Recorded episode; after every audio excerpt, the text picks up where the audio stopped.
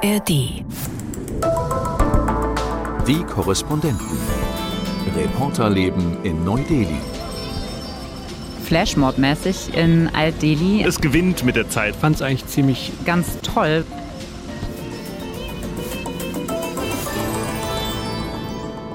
Ein Podcast von NDR Info. Hallo und Namaste, schön, dass ihr wieder dabei seid. Hier sind Theresa. Olli? Malte. und wir sitzen mal wieder auf unserer famosen Dachterrasse und haben gerade gesagt, wir erzählen euch jede Woche was über das Wetter, aber heute ist es so angenehm hier. Es ist so unglaublich angenehm. Es ist ein bisschen bedeckt. Es ist nicht so die grünlich-gelbliche Wolke, also die schlechte Luft hier. Es ist temperiert, eigentlich total ideal, oder? Ich äh, finde es auf jeden Fall ganz toll, ja. 24 Grad, Luftdruck 1008 HPA, wofür das immer steht. Relative Luftfeuchte 60 Prozent. Der Taupunkt liegt bei 16 Grad und ein leichter Wind aus Norden 5 km/h. Schwach belastete Luft. Perfekt. Ah, Wahnsinn. Ja, gestern gab es einen richtigen Regen hier, also auch über eine längere Zeit. Das hat den ganzen Dreck rausgewaschen. Und jetzt sitzen wir hier gerade, genießen die Zeit, weil letztes Jahr um die Zeit, glaube ich, war es schon wieder richtig heiß. Und jetzt ist es angenehm. Also wir sind froh über jeden Tag und jede Woche, die noch einigermaßen mild ist. Ja, es hat uns eines bewegt, so die letzten zwei Tage. Was heißt bewegt? Wir haben es uns ein paar Mal angeschaut, wir haben drüber diskutiert und waren uns auch nicht ganz einig immer, ob das jetzt gut ist oder schlecht. Aber erzähl doch mal, Theresa, um was es geht. Es geht um das Video von Philipp Ackermann und den anderen Beschäftigten der deutschen Botschaft hier in Delhi. Die haben nämlich in so ein Flashmob-mäßig in Alt-Delhi, also in der Altstadt von Delhi, ein Video aufgenommen, wo sie zu Natu Natu tanzen. Das ist ja der Oscar-prämierte Song aus dem Film RRR. Wie findest du Natu Natu? Naja, also ich würde den Sender wechseln, wenn es läuft im, im Radio. Ähm, also meins ist es nicht. Olli, sag du was. Ich finde, es gewinnt mit der Zeit so ein bisschen. Ich äh, konnte damit am, am Anfang auch nicht so viel äh, anfangen. Wir hatten ja eine Weihnachtsparty bei mir zu Hause, wo der beste Tänzer dieses Büros, äh, Vikas, Shoutout an, an ihn nochmal, auch dazu performt hat schon und äh, dazu getanzt hat. Damals äh, fand ich es noch so ein bisschen strange, aber mittlerweile habe ich mich dran gewöhnt und äh, immer wenn es läuft, höre ich es ganz gern eigentlich. Also ihr habt letzte Woche schon drüber gesprochen, äh, Theresa und Charlotte, die jetzt diese Woche nicht da ist.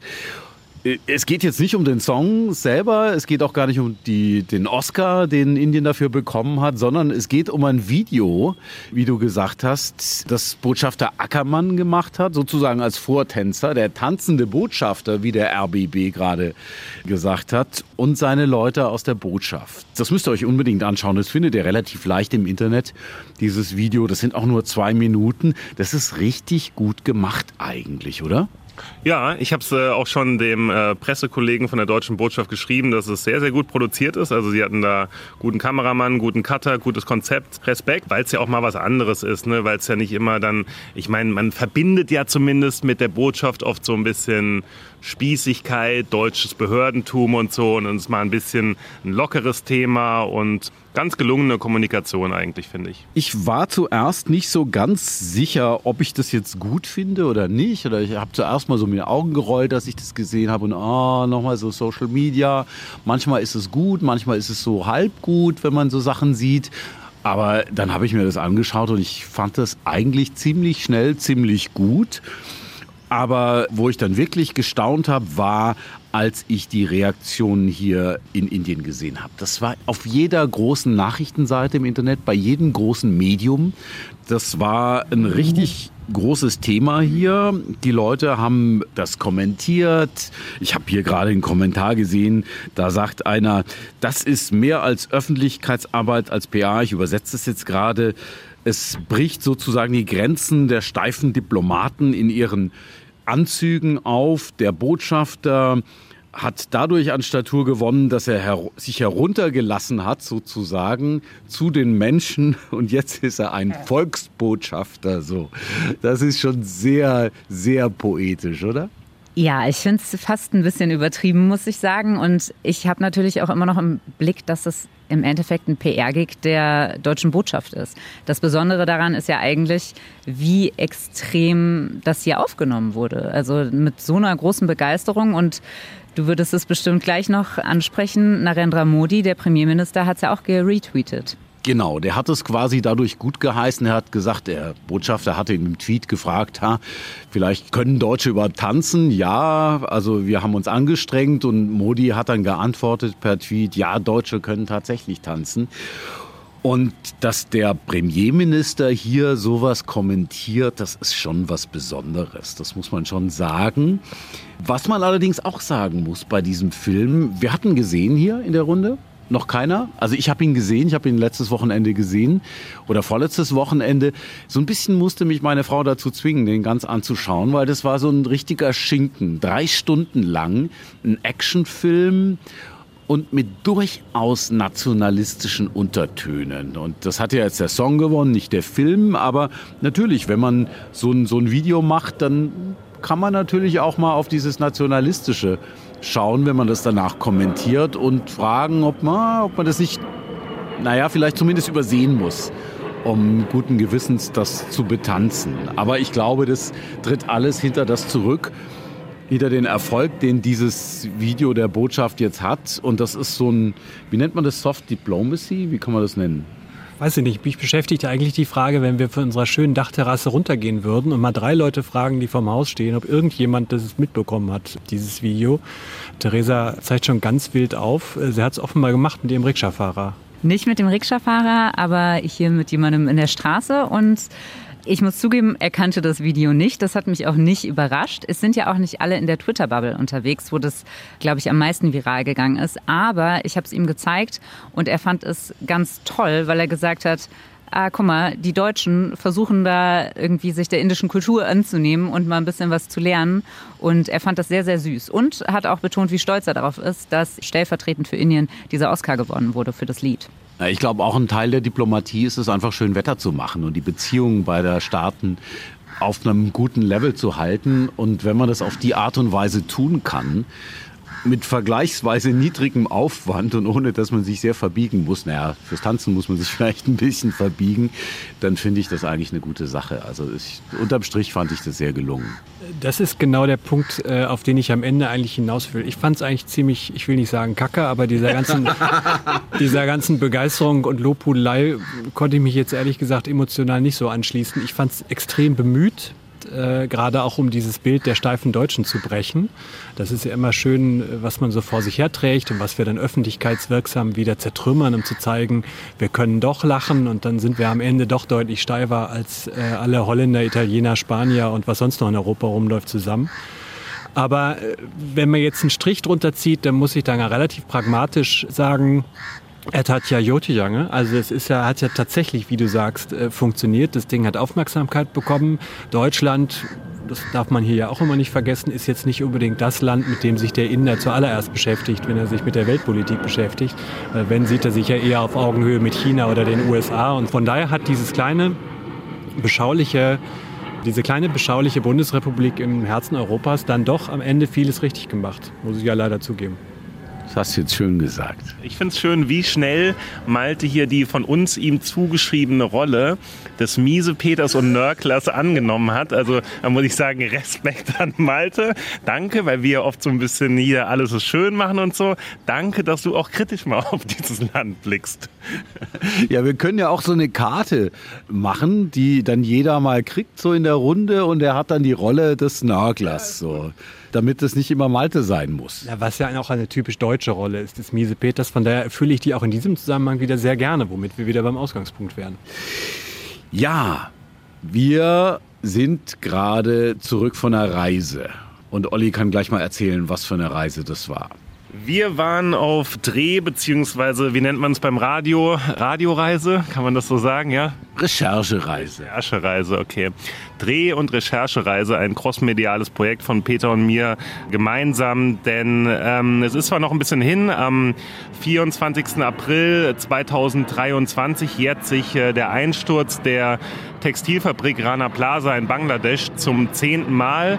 Und äh, dazu wollten wir eben eine Story machen. Das Problem, was wir so ein Stück weit haben, ist, dass bald die Fastenzeit beginnt in äh, Bangladesch und dass das Fasten, das Fest des Fastenbrechens genau auf das zehnjährige Jubiläum quasi fällt und dann das ganze Land mehr oder weniger dicht macht und wir in der Zeit dann nichts mehr drehen können. Deswegen haben wir diese Reise vorgezogen.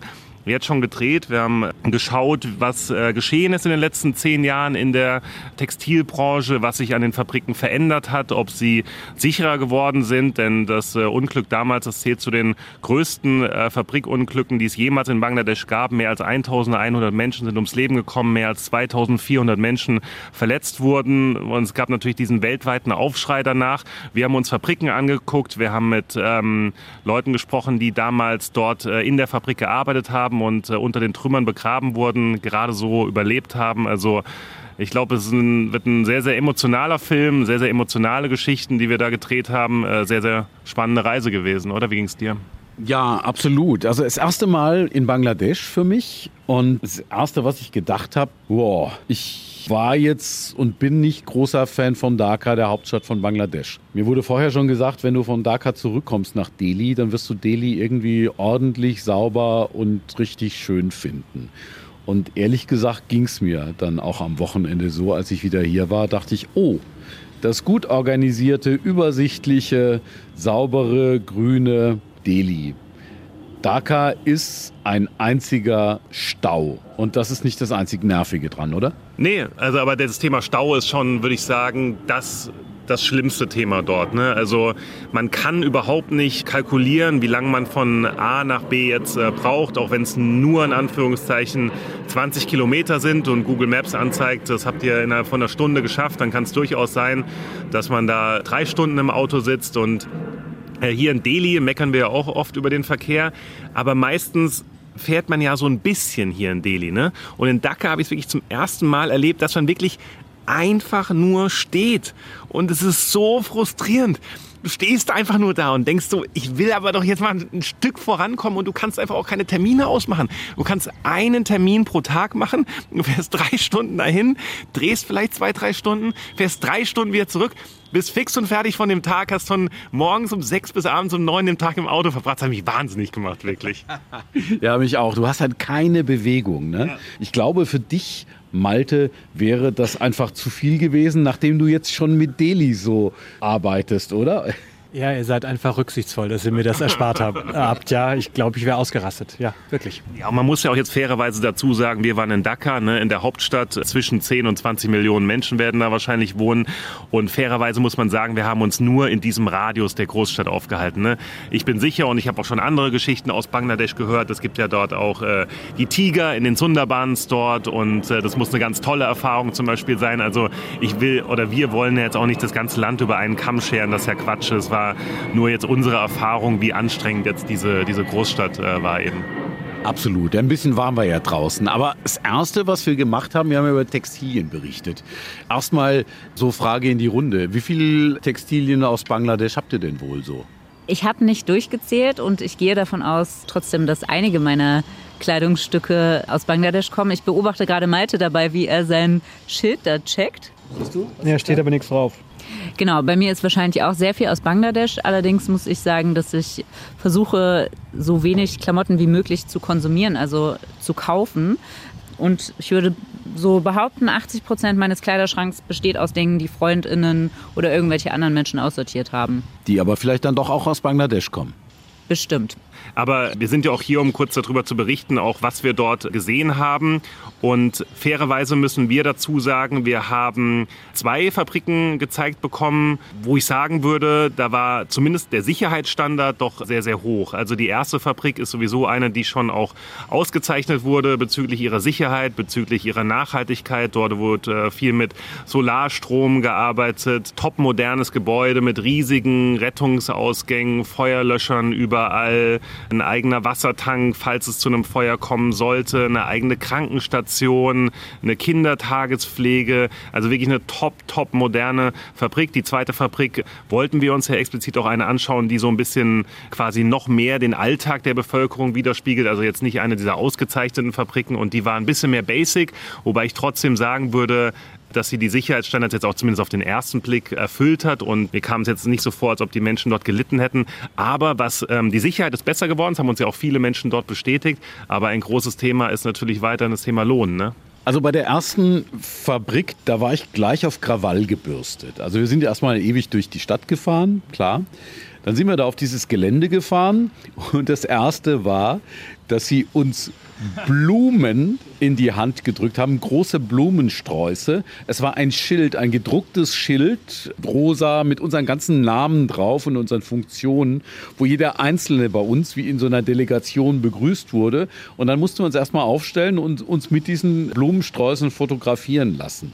Da bin ich erstmal raus so ein bisschen so. Ich habe das gemacht, man will die ja auch nicht gleich den Kopf stoßen, aber da denke ich, die wollen dich erstmal richtig einseifen.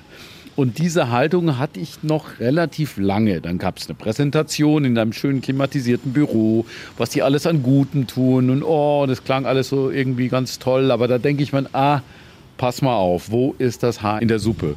Aber dann haben die uns ja echt viel gezeigt. Und irgendwann hatte ich dann auch so einen Punkt, wo ich sagen musste, ja, das sieht wirklich ganz gut aus. Also wir sind jetzt hier als Journalisten, wir sind keine Auditoren, wir sind keine Prüfer, wir sind keine Experten.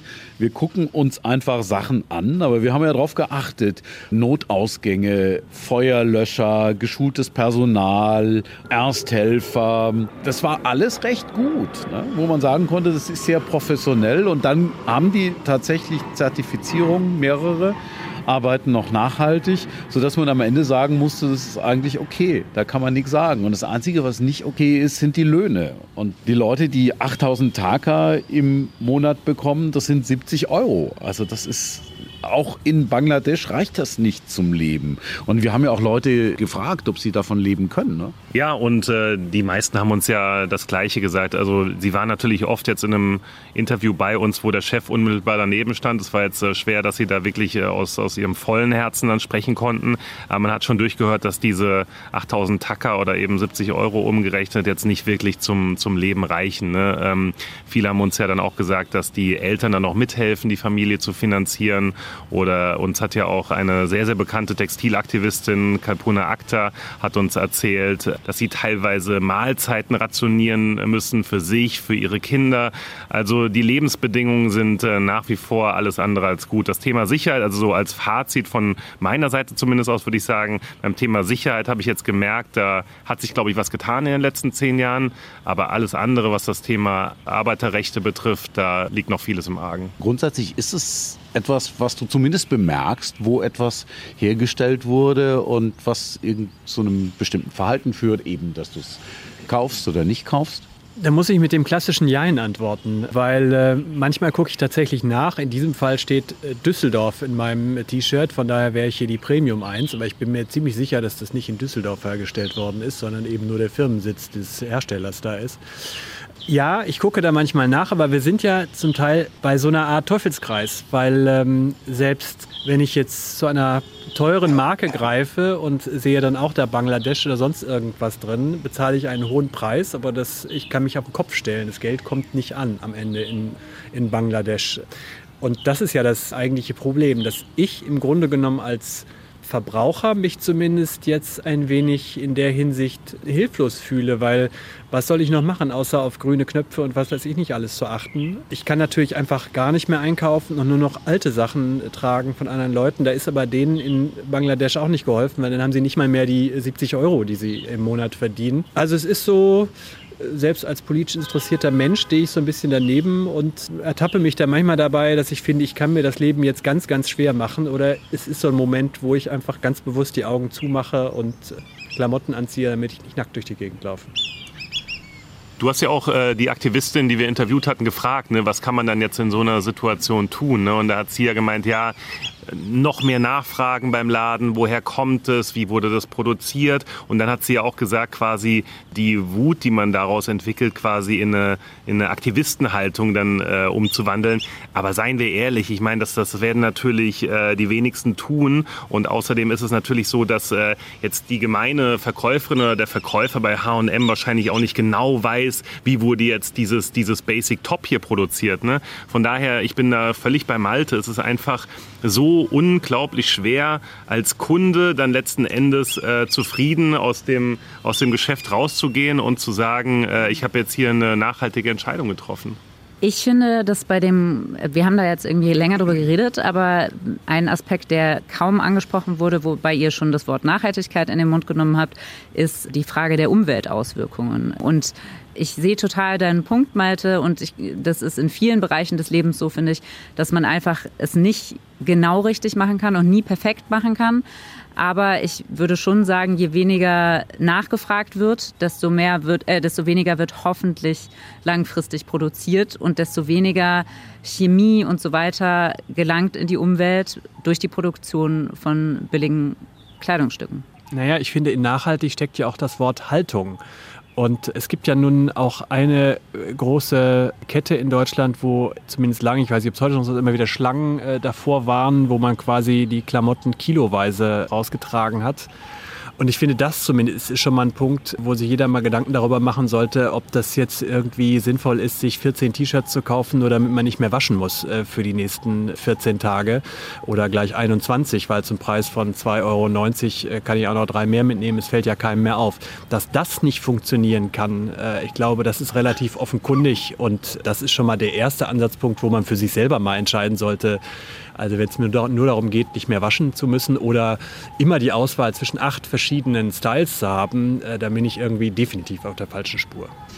Also die erste Fabrik, die wir gesehen haben, die produzierte ja Jacken vor allen Dingen und zwar für ziemlich bekannte Marken, für Zara, für Calvin Klein, Tommy Hilfiger, dann Wellenstein zum Beispiel, die kennt man gerade im Norden in Deutschland, ich weiß nicht, wie bekannt die sonst sind. Ähm, das sind ohnehin relativ teure, hochpreisige Sachen, die ähm, aber da auch mit, mit großem Aufwand produziert werden. Und äh, also ich glaube, da äh, besteht die Gefahr nicht, dass man da auf die Idee kommt, sich zehn zu kaufen von diesen Jacken, die 150 Euro aufwärts kosten. Ich habe grundsätzlich das, was Kalpona Akta da gesagt hat, diese Aktivistin, äh, sehr genau angehört. Und sie hat ja, ich habe sie ja auch gefragt, ob man dann vielleicht lieber nichts kaufen soll, ob man es boykottieren soll. Und da wurde sie ja ganz vehement in dem Moment. Da hat sie ja gesagt, nein, wir brauchen dieses Geld, wir brauchen die Einkünfte. Wenn ihr keine Sachen mehr aus Bangladesch kauft, dann haben wir nichts, wovon wir leben können. Dann haben die Frauen, die in der Bekleidungsindustrie arbeiten, keinen Job mehr. Und deshalb die Arbeitsbedingungen müssen verbessert werden im Sinne dessen, dass sie mehr Lohn bekommen und in dem Sinne, dass sie auch äh, soziale Rechte bekommen, Arbeitnehmerrechte mehr als bisher. Sicherheit, wie gesagt, Olli, das hast du ja ähm, schon betont, dass das deutlich besser geworden ist die letzten zehn Jahre, aber eben nicht boykottieren.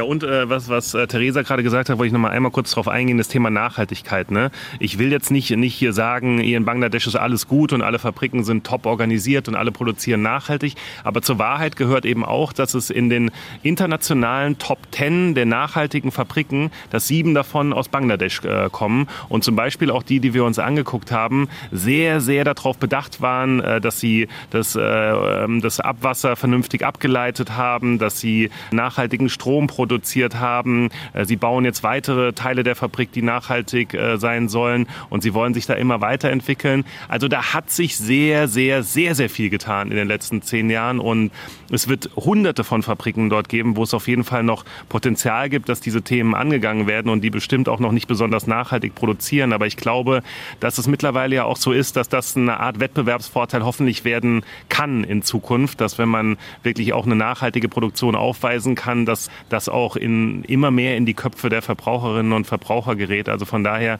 da tut sich auf jeden Fall was. Den Eindruck habe ich auch. Wir werden ja in unserer Berichterstattung, du im Weltspiegel, ich im Radio, dann in einem Feature und auch in kürzeren Radiostücken, keine letzten Wahrheiten verkünden. Wir können nur das berichten, was wir gesehen haben.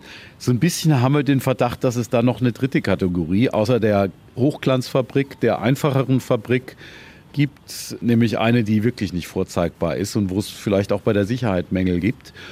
Aber die haben wir nicht gesehen, das kann man nur vermuten, weil es halt sehr, sehr, sehr viele gibt. Und die sind auch in den Wohnvierteln drin, die sind irgendwie auf einer Etage.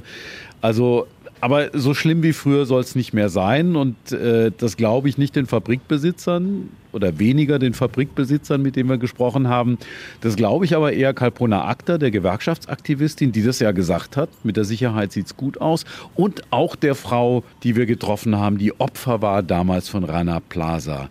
Das war etwas, da sind wir sehr weit aufs Land rausgefahren. Das war was, was mich sehr bewegt hat, auch was die erzählt hat. Und die hat ja auch gesagt, ja, mit der Sicherheit ist es besser geworden. Ne? Ja, das hat sie auch gesagt. Sie hat das wahrscheinlich von Freundinnen und Freunden gehört, weil sie selber seit dem Unfall ja nicht mehr arbeiten kann. Sie lag ja quasi unter den Trümmern dieses mehrstöckigen Gebäudes, hatte sich äh, mehrere Körperteile gebrochen, hat bis heute Beschwerden am ganzen Körper und arbeitet jetzt als äh, Putzfrau und verdient ungefähr 12, 13 Euro im Monat und kann damit kaum ihre elfjährige äh, Tochter durchbringen. Also ähm, wirklich ein bewegendes Schicksal, äh, von dem wir natürlich mehr erzählen werden in unseren äh, Fernseh- und Radiobeiträgen. Also das war schon ein sehr, sehr emotionaler und äh, trauriger Tag. Wir treffen ja oft Protagonistinnen mit wirklich traurigen Geschichten, aber das gehörte schon wirklich zu einer, zu einer krassen Story. Malte, du wolltest noch was sagen. Du hast noch Pläne gerade, oder? Ja, ich würde nämlich gerne mal die Schwarmintelligenz deswegen bemühen. Ich stieß vor ein paar Tagen bei Twitter auf ein Problem, was sich mir auch hier im täglichen Alltag regelmäßig stellt. Da beschrieb nämlich der Autor Hasnain Kasim, wie er in Pakistan vor ein paar Tagen in einem Flüchtlingslager für Afghanen war und auf einen neunjährigen Jungen traf, der weinend am Straßenrand stand und irgendwelche Taschen verkaufen sollte. Und nachdem, ich kürze das mal ein bisschen ab, die kamen also ins Gespräch und irgendwann stellte sich raus, der Junge hatte den ganzen Tag nichts gegessen, es war abends und er hatte einfach schlicht Hunger. Und Kasim überlegte, was er denn jetzt eigentlich machen sollte, weil äh, hilft er nachhaltig, wenn er dem Jungen jetzt was zu essen kauft. Er kauft ihm was zu essen. Am Ende des Tages kauft er ihm sogar noch ein ferngesteuertes Auto, weil das sein allergrößter Traum war. Und er sagte, naja, ich habe hier überhaupt nichts bewegt, aber vielleicht habe ich dem Jungen einen schönen Tag überhaupt verschafft in seinem Leben, an den er sich erinnert. Und Ehrlich gesagt ist es eine Frage, die ich mir, ich bin jetzt seit zehn Tagen in dieser Stadt und zum ersten Mal in meinem Leben in Indien und ich habe immer noch Probleme mit der ganzen Armut, die ich regelmäßig sehe und am schwersten fallen mir natürlich die Kinder, wenn ich die hier sehe, weil ich selber auch Kinder habe, wenn die unter Planen liegen mit ihren Familien an großen Straßen und so weiter oder an Kreuzungen betteln und ich frage mich regelmäßig, wie verhalte ich mich denn jetzt eigentlich richtig? Gebe ich denen ein bisschen Geld, nehme ich in Kauf, dass damit irgendwelche Banden finanziert werden, was es offenbar auch gibt. Was mache ich eigentlich? Von euch dreien kenne ich eure Haltung dazu, weil wir da alles schon mal drüber gesprochen haben, wie man eigentlich für sich mit sowas umgeht. Und da würde mich tatsächlich mal die Schwarmintelligenz interessieren. Was würdet ihr machen, wenn oder was macht ihr in solchen Situationen, wenn ihr auf solche Menschen trefft? Äh, Theresa hat noch mal was beizutragen. Ich habe mir nichts anmerken lassen, aber Peter hat es anscheinend gemerkt an meiner Aura. Meinte, ich finde das super cool, dass du das ansprichst. Ich beschäftige mich seitdem ich hier bin und aber auch in Deutschland ständig mit dieser Frage. Unterstütze ich Strukturen, die Armut weiterhin fördern? Sorge ich vielleicht auch dafür, dass die Kinder weiterhin auf die Straße geschickt werden, weil es sich lohnt, oder mache ich den Kindern einen schönen Tag, so wie es mir letzte Woche passiert ist, indem ich 14 verschiedenen Kindern ein Eis kaufe. Ja, ich komme da auch immer wieder an meine Grenzen und würde mich sehr über Beiträge, qualifizierte Beiträge und eure Meinung ähm, freuen. Neudeli.ndr.de schreibt uns doch einfach und dann können wir hier mal, dann können dann einfach mal ein bisschen drüber sprechen, über eure Antworten. Dann wünschen wir euch einfach jetzt eine gute Woche. Von mir, von Olli. Ciao, ciao. Theresa. Und Malte wünscht es auch. Ciao. Die Korrespondenten. Reporterleben in Neu-Delhi. Ein Podcast von NDR Info. Hallo, ich bin Corinna Hennig aus der NDR Info Wissenschaftsredaktion. In der neuen Folge unseres Podcasts Synapsen geht es um ein Thema, das uns alle betrifft, das von der Medizin aber bislang schwer vernachlässigt wird. Erwartungseffekte. Die meisten kennen den Placebo-Effekt, doch dabei geht es um viel mehr als die Tablette ohne Wirkstoff. Und der Placebo-Effekt hat einen dunklen Zwilling, Nocebo. Denn die Macht der Erwartung kann Krankheitssymptome deutlich verbessern und verschlimmern oder sogar erst hervorrufen. Das Spannende dabei, die Forschung kann die Wirkung solcher Erwartungseffekte mittlerweile neurobiologisch nachweisen, anhand von Hirnsignalen und der Ausschüttung von Neurotransmittern wie Endorphin und Dopamin. Wie sich all das in der Pandemie ausgewirkt hat, wie viel das nicht nur mit Rückenschmerzen und Depression, sondern auch mit dem Beipackzettel von Medikamenten zu tun hat und welche verblüffende Wirkung grüne Erdbeermilch haben kann. Darüber sprechen wir in unserem Wissenschaftspodcast Synapsen. Die Macht der Erwartung, Placebo- und Nocebo-Effekte heißt die Folge. Zu finden ab sofort in der ARD Audiothek und überall da, wo es Podcasts gibt.